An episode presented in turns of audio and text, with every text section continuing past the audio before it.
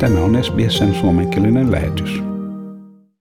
Batemans Bayn eteläpuolella sijaitsevalla alueella ollaan koettu ääriilmiöitä paloista tulviin.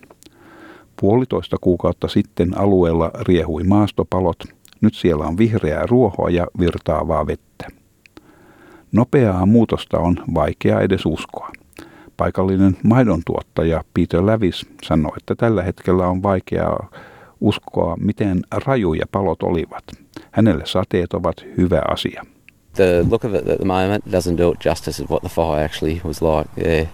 But it is nice, a bit of rain, it'll make a big difference. Nyt on toiveita siitä, että asiat palaavat ennalleen tällä viikolla, kun sähkönjakelu palautuu.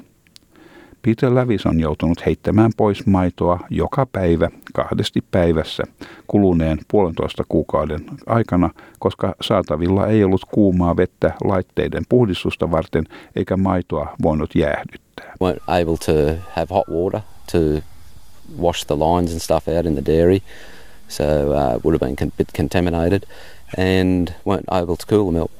Joillekin muille viljelijöille rankkasateet eivät anna syytä juhlintaan tuhka ja roskat, mitkä joutuivat sateiden mukana Clyde-jokeen, aiheuttavat vahinkoa alueen laajoilla osteriviljelmillä. Viljelijät kuten Rod Terry joutuvat nyt keräämään tulvavesien irrottamia koreja. Hän sanoo, että tämänkertainen tulva oli pikkuinen verrattuna vuoden 1974 tulvaan, mutta tällä kertaa tulva aiheutti enemmän vahinkoa kuin mitä hän on koskaan nähnyt. I've seen, a, I've seen the 74 flood and this is only a baby compared to that. But as far as you know, the other damage goes, it's, it's a lot worse than, I've ever seen. Rodderi menetti laitteistoaan myös paloissa, ja nyt paloa seuraava tulva on toinen takaisku. Hän kertoi aina pärjänneensä hyvin Canberran viljelijöiden markkinoilla ja hän menee sinne seuraavan kerran maaliskuussa ja toivoo silloin voivansa tarjota maukkaita lihavia ostereita. I actually do uh, farmers markets. I've got a uh, in, in Canberra. Uh, that's been very good for me, and uh, I won't be back there. Fingers crossed, I won't be back there until about March the seventh. Uh, hopefully, I'll have some nice fat oysters by then. Kaatosateet ja tulvat ovat myös vaarallisia.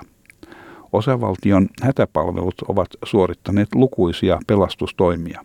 Biigasta he löysivät miehen, joka oli joutunut takertumaan puuhun selvitäkseen hengissä. Kun hänet löydettiin, hän oli ollut siellä jo yli kymmenen tunnin ajan. Sammuttajille sateet ovat olleet avuksi ja Mark Williams Shoalhavenin palokunnasta kertoo, että nyt on syytä juhlia, koska Korovan palo on virallisesti sammunut. Sammuttajat ovat kokeneet paljon.